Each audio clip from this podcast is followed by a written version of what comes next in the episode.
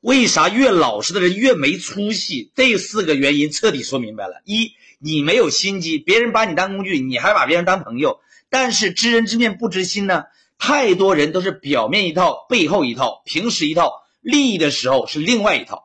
成年人的世界跟任何人都没有绝对单纯的感情。第二个，你不懂得拒绝，你越容易无条件的帮别人，时间久了，别人越容易轻视你，内心越不尊重你。比如有个老油条跟你说：“小张，帮我做个 PPT。”你就直接告诉他：“你说老王，我手头现在有四份文件，你帮我一起把这些文件弄完，然后你搬个椅子过来，我教你做。然后你中午帮我把午餐叫好啊。然后另外的话呢，你呢，我这这个帮我把这快递帮我拿一下。”他一听。我就要帮你办这么多事儿啊！他立刻说：“要不 你先忙吧，我自己再琢磨琢磨。”你可以帮别人，但必须让他付出一些代价，否则你的好心在他眼里那就成了廉价。第三个，你胆小怕事儿，为啥别人明明欺负你，你就是不敢反击呢？因为你怕得罪人。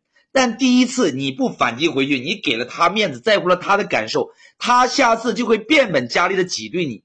相反，如果你当时及时的怼回去，第一时间及时止损。别人才会对你心生敬畏。你只要不露怯，别人没法看到你的底。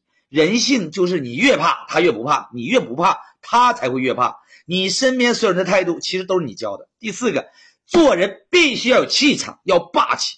很多人就是因为自己过去在原生家庭的原因，总觉得自己出身不如别人，背景不如别人，然后就习惯了。哎呀，低眉顺眼，说话没半点底气，点头哈腰。